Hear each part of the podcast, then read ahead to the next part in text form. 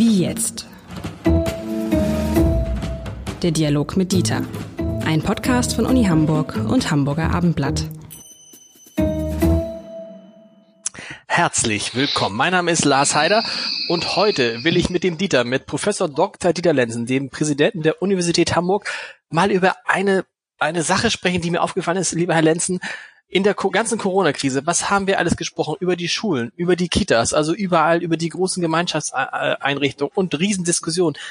Irgendwie die Unis, wir haben gar nicht drüber gesprochen, das scheint ja an den Unis in Sachen Corona mit, äh, mit digitalem oder hybriden oder wie auch immer Lehrbetrieb, da ist, ist das so, ist das so super gelaufen, dass es nicht für Schlagzeilen, für irgendwas, für Streit gesorgt hat? Wie haben Sie das gemacht?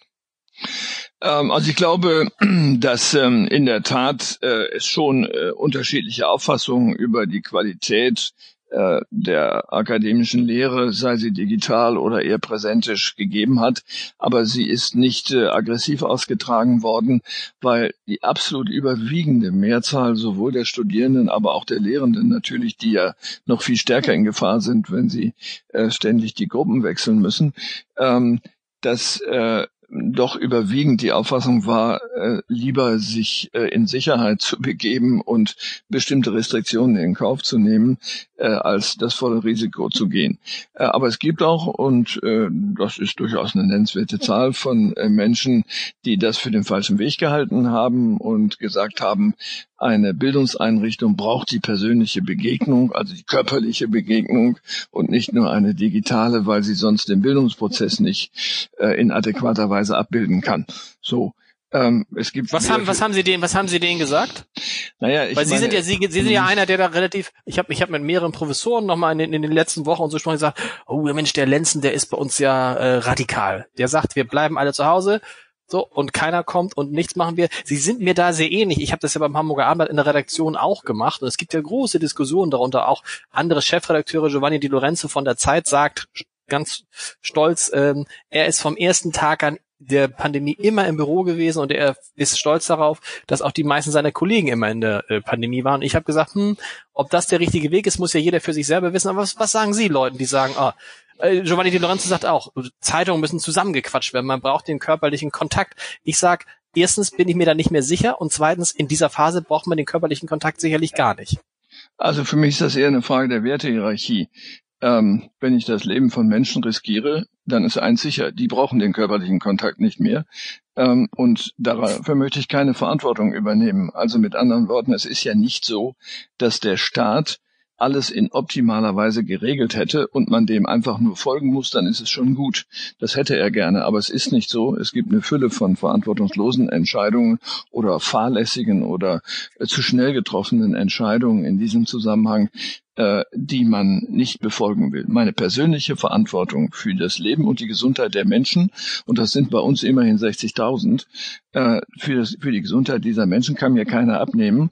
Und wenn ich die Möglichkeit habe, das zu entscheiden oder sogar entscheiden muss, dann kann ich das nicht anders entscheiden, als zunächst mal diesen Gesichtspunkt der, äh, der Sicherheit und der persönlichen Unversehrtheit in die Mitte zu rücken. Wer das anders sieht, mag das tun. Ich kann es nicht nachvollziehen.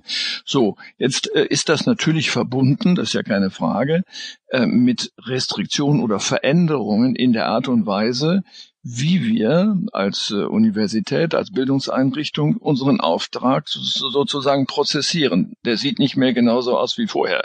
Aber er sieht auch nicht völlig anders aus. Es ist ja nicht so, dass etwa nicht mehr geforscht würde oder schlechter geforscht würde, weil die Leute nicht ununterbrochen zusammen sind, sondern es wird anders geforscht. Ich erwarte von Wissenschaftlern, dass sie Fantasie genug haben, äh, Forschungsexperimente und Forschungsaufgaben äh, nicht nur mit einem Setting nicht nur mit einer Methode zu bearbeiten, sondern auch Wege zu finden, äh, die das unnötig machen, was man äh, an Risiken eingehen müsste. Ich kann Ihnen Beispiele gerade aus der Frühphase äh, des äh, letzten Jahres sagen, äh, wo man sich natürlich fragen muss, muss eine Studierendengruppe von einem Professor über den Himalaya geführt werden, obwohl das so ist, wie es ist, und dann von uns mit Hubschraubern gerettet werden? Nein, das ist nicht nötig und das ist verantwortungslos. Und davon war das so? Es gab, es, gab es so einen Fall, oder? Ja, ja, das haben wir gehabt. Ja. Und auch andere Fälle, auch in Kriegsgebieten, äh, wo dann noch andere Risiken hinzukommen und äh, wo die Menschen gesagt haben, die bringen uns das Virus, äh, tötet sie, wir müssen sie äh, und so weiter. Also das war schon dramatisch. Äh, mit anderen Worten, äh, ja, äh, das ist restriktiver, sowohl was äh, die Forschung angeht, aber wie gesagt, ich erwarte da Fantasie. Äh, also aber auch was die Lehre angeht. Mhm. Ja, digitale Lehre ist nicht dasselbe wie mit 20, 30 ähm, Studierenden in einem Raum zu sitzen und äh, zum Beispiel auch einen Tafelanschrieb zu machen und etwas zu entwickeln an der Tafel, gar keine Frage. Aber auch hier kann ich nur sagen, ich erwarte von Lehrenden, äh, die auf diesem hohen Niveau operieren, äh, auch hier Fantasie, äh, dass es ihnen möglich ist, äh, das auch äh, digital so weit wie möglich abzubilden. Wir haben äh, eine äh, große Forschungseinheit, die sich genau mit Hochschuldidaktik beschäftigt und auch gerade mit Digitalisierungsformen und dafür sehr viel Hilfe bereitgestellt hat, äh, was auch sehr äh, positiv quittiert worden ist. Das geht alles. Das Problem war nur, dass man es sozusagen über Nacht machen musste. Ob das eine Aber Dauer ob das eine Dauerform ist, ist eine ganz andere Frage. Man wird ja nicht eine Abrede stellen können, dass eine ganz normale Universität wie die Fernuniversität Hagen eine Universität ist, an der man studieren kann und nicht als äh, jemand herauskommt, der ein äh, Bildungskrüppel ist. Äh, das wäre ja falsch. Aber mein Eindruck war, dass die meisten Unis, auch die Uni Hamburg, das dann relativ schnell als Herausforderung begriffen hat und gesagt hatten, ja klar, jetzt zeigen wir, dass es auch so geht. Und wenn ich mit Professoren und, und, und äh, Studenten spreche, dann höre ich jetzt nicht, dass es jetzt zwei verlorene Semester gewesen äh, sind, ähm, sondern die sagen, schade ist, dass wir uns nicht sehen, dass all das, was studentisches Leben ausmacht, eben nicht stattfindet. Aber Ansonsten haben wir jetzt nicht das Gefühl, dass wir weniger oder schlechter gelernt hätten als in den Monaten zuvor oder in den Jahren zuvor.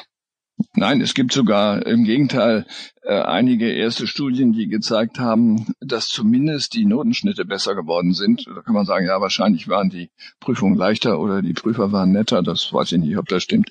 Also auf jeden Fall äh, ist diese Befürchtung unberechtigt, dass das zwei verlorene Semester im Sinne des Gelernten oder des Fortkommens im Leben gewesen wären, also im beruflichen Leben. Aber eins ist richtig, und das darf man überhaupt nicht vernachlässigen, das ist das, was nicht unmittelbar mit äh, Wissen und Können zusammenhängt, sondern in der Tat mit dem, was man als Sozialisation, also in diesem Fall akademische Sozialisation bezeichnet, ähm, das äh, bedeutet natürlich die Kommunikation, Interaktion mit äh, anderen Studierenden untereinander, äh, das sich bewegen im urbanen Raum, äh, das ins Kino gehen, ins Theater gehen, darüber zu reden. Das ist natürlich etwas, was man nicht ohne weiteres simulieren kann. Äh, ich will das nicht grundsätzlich in Frage stellen, dass das überhaupt nicht geht, aber dafür ist weder unsere Technik noch unsere Gesellschaft im Augenblick vorbereitet. Stellen Sie sich vor, wir müssten 10, 20 Jahre lang so leben, wie das jetzt der Fall ist. Und solche Phasen hat es ja gegeben. Es hat ja ganz lange Kriege gegeben beispielsweise. Mhm. Dann müssten wir uns auch etwas einfallen lassen und könnten nicht uns auf das Jammern beschränken. Warum hatte man den Eindruck oder ist der Eindruck falsch, dass Universitäten und die Lehrenden dort damit weniger Schwierigkeiten hatten als die Lehrenden an, mhm. sagen wir mal, weiterführenden Schulen? Ja, also da kann man nur Hypothesen formulieren. Wenn Sie jetzt ein 15-jähriges Mädchen, einen 16-jährigen Jungen haben, ähm, dann ist das Selbstverständnis äh, von dessen Lehrerin oder Lehrer natürlich schon noch ein anderes, weil dieses Erziehungsmoment äh, ja ein ausdrücklicher Auftrag der Schule ist. Und äh, Erziehen sozusagen am Bildschirm ist zugegebenermaßen nicht ganz so einfach wie in der persönlichen Begegnung. Ähm, aber wir haben keinen Erziehungsauftrag. Im Gegenteil, wir dürfen ihn auch gar nicht haben, sondern äh, wir haben einen Bildungsauftrag. Das ist nicht dasselbe. Äh, es geht ja nicht um die Beeinflussung von Verhaltensformen. Dafür ist Universität nicht gemacht, sondern äh, es geht äh, darum, zu helfen oder einen Rahmen zu schaffen, eine Anregung zu schaffen, dass die äh, zu bildende Person sich selbst bildet, dass es genügend Anregungspotenzial gibt in einem Bildungsprozess, äh, einzutreten. Und äh, da sind wir für den Rahmen zuständig. Aber äh, in der Schule ist es natürlich in der Tat die Begegnung mit einer Persönlichkeit im optimalen Fall, die vielleicht eine Mischung aus Vorbild, aber auch äh, Distanzierungsgrund ist. Äh, Sie haben es gesagt, man hat die Studierenden und die Lehrenden gefragt. Soweit ich weiß, sind alle ganz zufrieden, wie es gelaufen ist. Die Studierenden aber immer noch einen Tick mehr zufrieden als die Lehrenden. Stimmt das? Ja, aber das ist, wenn dann minimal und die Gründe sind unterschiedliche.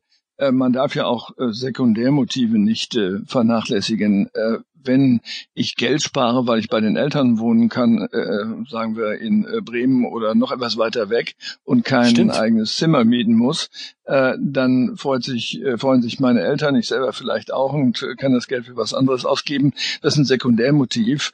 Äh, oder äh, wenn die Komplikationen bei der Wohnungssuche äh, ausbleiben oder äh, vieles andere oder meine Freunde, die mir an meinem Heimatort eigentlich wichtiger sind als äh, neue Studierende, als neue potenzielle Freunde, weil ich mir das nicht vorstellen kann, was natürlich falsch ist. Aber äh, dann mögen solche Motive mit hinein äh, schlagen. Ja, die überwiegende Zahl ähm, ist äh, zufrieden bis sehr zufrieden, aber ich würde sagen, ungefähr ein Drittel könnte es sich auch anders vorstellen und in den ja qualitativ doch sorgfältig durchgeführten Studien, die übrigens an vielen Universitäten zu denselben Ergebnissen geführt haben, äh, ist es so, dass das Fehlen dieses sozialen Austausches, äh, sagen wir mal, die die Geschwisterschaft der Heranwachsenden, äh, dass die fehlt.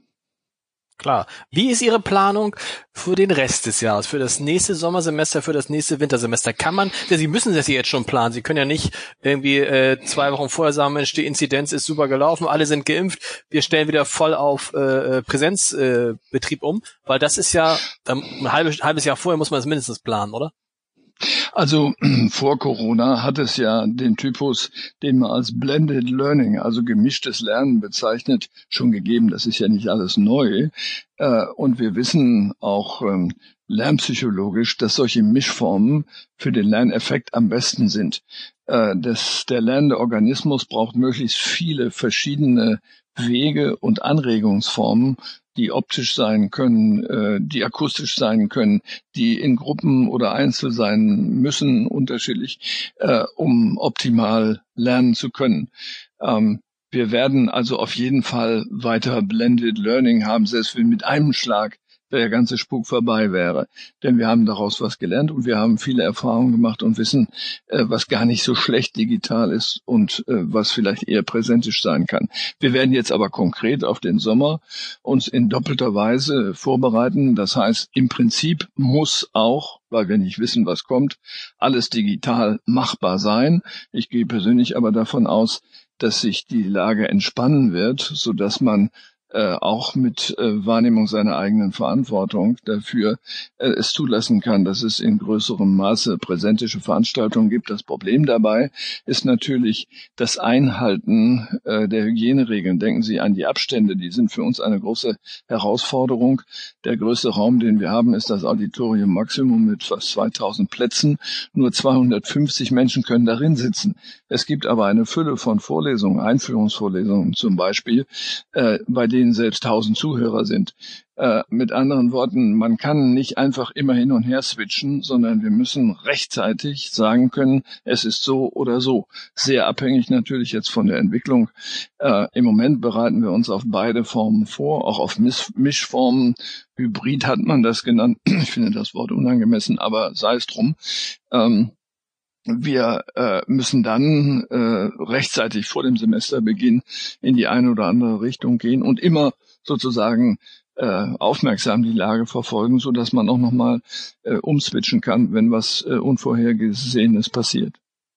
Wenn wir auf die Phase nach Corona blicken, da ist ja meine These, dass ich mir kaum vorstellen kann, nach diesen anderthalb oder vielleicht zwei Jahren Ausnahmezustand, dass dann wieder alles so wird, wie es irgendwie Ende 2019 war. Wie wird das an der Uni sein und kann auch, kann ich die auch die Uni viel Geld damit sparen, dass sie vielleicht äh, gewisse Gebäude aufgibt einfach und sagt, wir brauchen gar nicht mehr so viel Platz, wir arbeiten da auch, so wie das die Wirtschaft machen wird, mit einer Mischung aus äh, mobilen Office und äh, stationärem, äh, stationärer Lehre? Also wir hören ja oft auch außerhalb dieser Frage ich will mein normales Leben zurück. Die Antwort kann nur sein, ich hoffe nicht, äh, denn dein normales Leben war doch nicht nur positiv, das kannst du doch nicht sagen. Äh, also mit anderen Worten, es wird vieles anders sein und wir müssen einfach mehr Flexibilität zeigen äh, und uns nicht klammern äh, an das Gestern. Das ist erstaunlich, dass das dieses große Ausmaß angenommen hat. Das gilt auch für Bildungseinrichtungen äh, und es ist richtig, wenn wir in einem gewissen Maße, das betrifft aber auch die Verwaltung, etwa mit Homeoffice, äh, wenn wir in einem gewissen Maße ähm, die Gebäudesituation entlasten, so dass wir nicht so viele Räume benötigen, äh, dann bringt das einen Einspareffekt, von dem ich allerdings erwarten würde, dass der Finanzsenator den nicht einsteckt und daraus Schulden bezahlt, sondern dass wir damit Wissenschaft finanzieren können.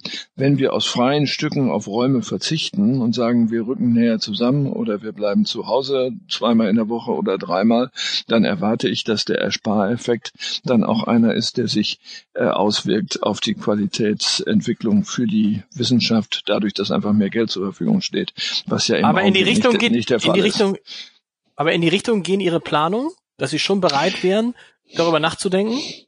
Ja, ganz konkret, wir sind im Gespräch beispielsweise äh, mit den Personalvertretungen, ähm, ein Modell zu entwickeln, wo Homeoffice äh, zu einem gewissen Teil, äh, also circa die Hälfte der Woche, möglich ist, äh, wenn die dienstlichen Gegebenheiten das möglich machen. Ein Fördner kann natürlich sein Homeoffice nicht zu Hause machen äh, oder seine Arbeit nicht zu Hause machen, das ist ja ausgeschlossen.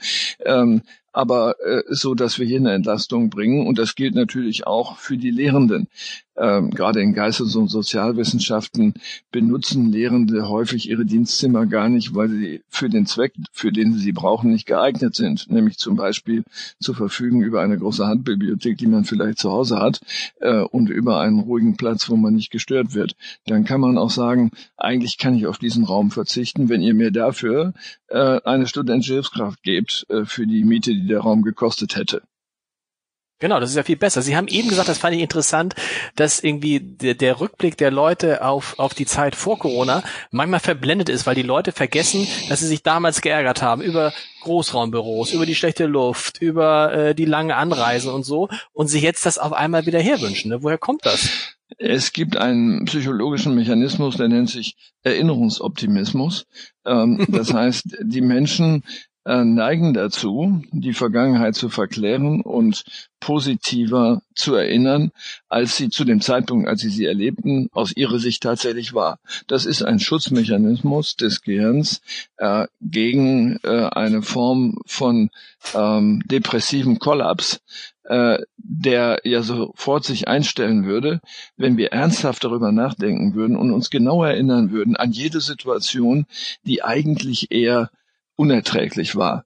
Ähm, und äh, dann sind wir nicht sicher, ob die Zahl der Glücksmomente wirklich größer war als die derjenigen, äh, an die wir uns nicht so gerne erinnern. Das heißt, das ist ein Schutzmechanismus und der wirkt sich hier genauso aus. Mein früheres Leben war eben besser. Das war es natürlich nicht. Das ist einfach falsch.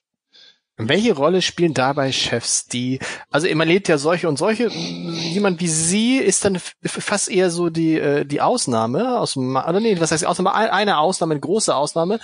Viele Chefs möchten ja auch gern die Leute um sich herum haben. Sie möchten sie griffbereit haben. Sie müssen, sie möchten jederzeit mit denen sprechen können. Sie möchten vielleicht auch spüren, wie viele Leute da sind, damit sie wissen, äh, wie ihre Bedeutung ist.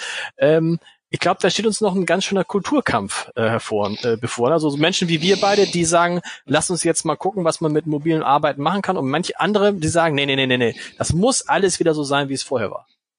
Also man könnte ja böswillig formulieren und sagen, es gibt eben Chefs, die nur dann spüren, dass sie Chefs sind, wenn äh, ihre Untergebenen in ihrer Nähe sind äh, und eine dienende Haltung einnehmen. Äh, wir beide scheinen das nicht zu brauchen.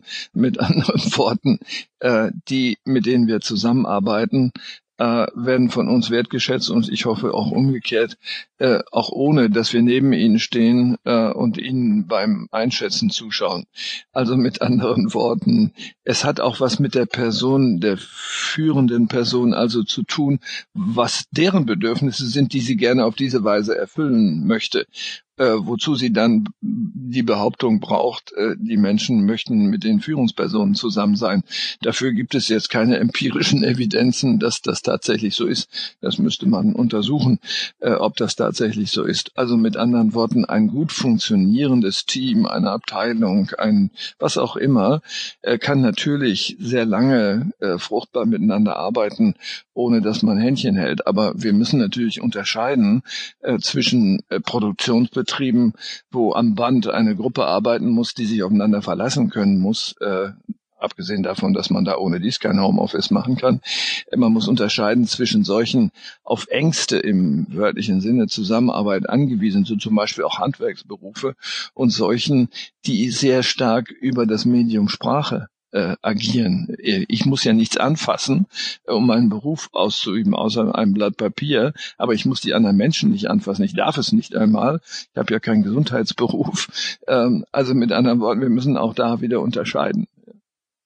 Können wir noch zum Schluss einmal kurz, wie ich finde, dieses Vorurteil klären, dass im, durch, beim mobilen Arbeiten kreatives Arbeiten schwieriger wird? Meine Erfahrung ist, nein.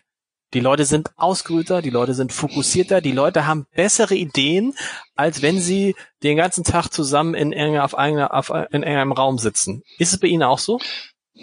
Also ähm, ich ähm, äh, war ja sehr gut ähm, befreundet ähm, mit einem äh, äh, Philosophen und Soziologen Niklas Luhmann, der äh, für die deutsche Systemtheorie steht und äh, seine gesamte Arbeit, und das habe ich immer äh, gerne bewundert an ihm, so durchgeführt hat, dass er an drei Schreibtischen gearbeitet hat. Er hatte nie nur einen, sondern drei und hat drei Bücher gleichzeitig geschrieben. So, wenn es da nichts mehr gibt, was mir einfällt, gehe ich an den nächsten Schreibtisch, mache da weiter und so weiter. Mit anderen Worten, äh, äh, gerade die Diskontinuität, die man sich selber auflegt, äh, schafft Kreativität. So, mit anderen Worten, wenn ich selber bestimmen kann, zu welchem Zeitpunkt ich etwas mache, so dass ich aussteigen kann an den Fluss, in einen anderen einsteigen kann, äh, dann kommt am meisten dabei raus. Und äh, das ist natürlich im Homeoffice zu Hause leichter zu machen als äh, im Büro, wo zu einem bestimmten Zeitpunkt ein bestimmter Output von mir verlangt wird. Ähm, ich erlebe das jetzt auch bei Verwaltungsbeschäftigten bei uns so, dass die sagen, also die haben da vielleicht auch Kinder oder so und ähm, teilen sich das mit einem Partner oder einer Partnerin, wo die sagen, ich setze mich abends um neun nochmal für zwei Stunden hin und mache das dann, was ansteht, äh, und äh, das ist gut, dann sind die Kinder im Bett, das ist Ruhe, das wird dann besser, als wenn ich das äh, parallel mache. Und das ist auch besser, als wenn ich in einem Dienstbüro sitze, äh, wo eine Nase lang jemand reinkommt und sagt, äh, könntest du mal äh, mir gerade sagen, ich hätte hier folgende Frage und so weiter. Das hat auch Vorteile, dass man Fragen gleich lösen kann. Aber äh, ich glaube auch hier wieder, wir müssen differenzieren für was es Vor- oder Nachteile hat. Äh, die Vorteile auf jeden Fall überwiegen, wenn man die Möglichkeit des selbstbestimmten Arbeitens, sowohl was Zeit als auch was Ort angeht, erweitert. Das war ein schönes Schlusswort, lieber Professor Lenzen. Vielen Dank. Bis in zwei Wochen. Auf Wiedersehen und bis dann.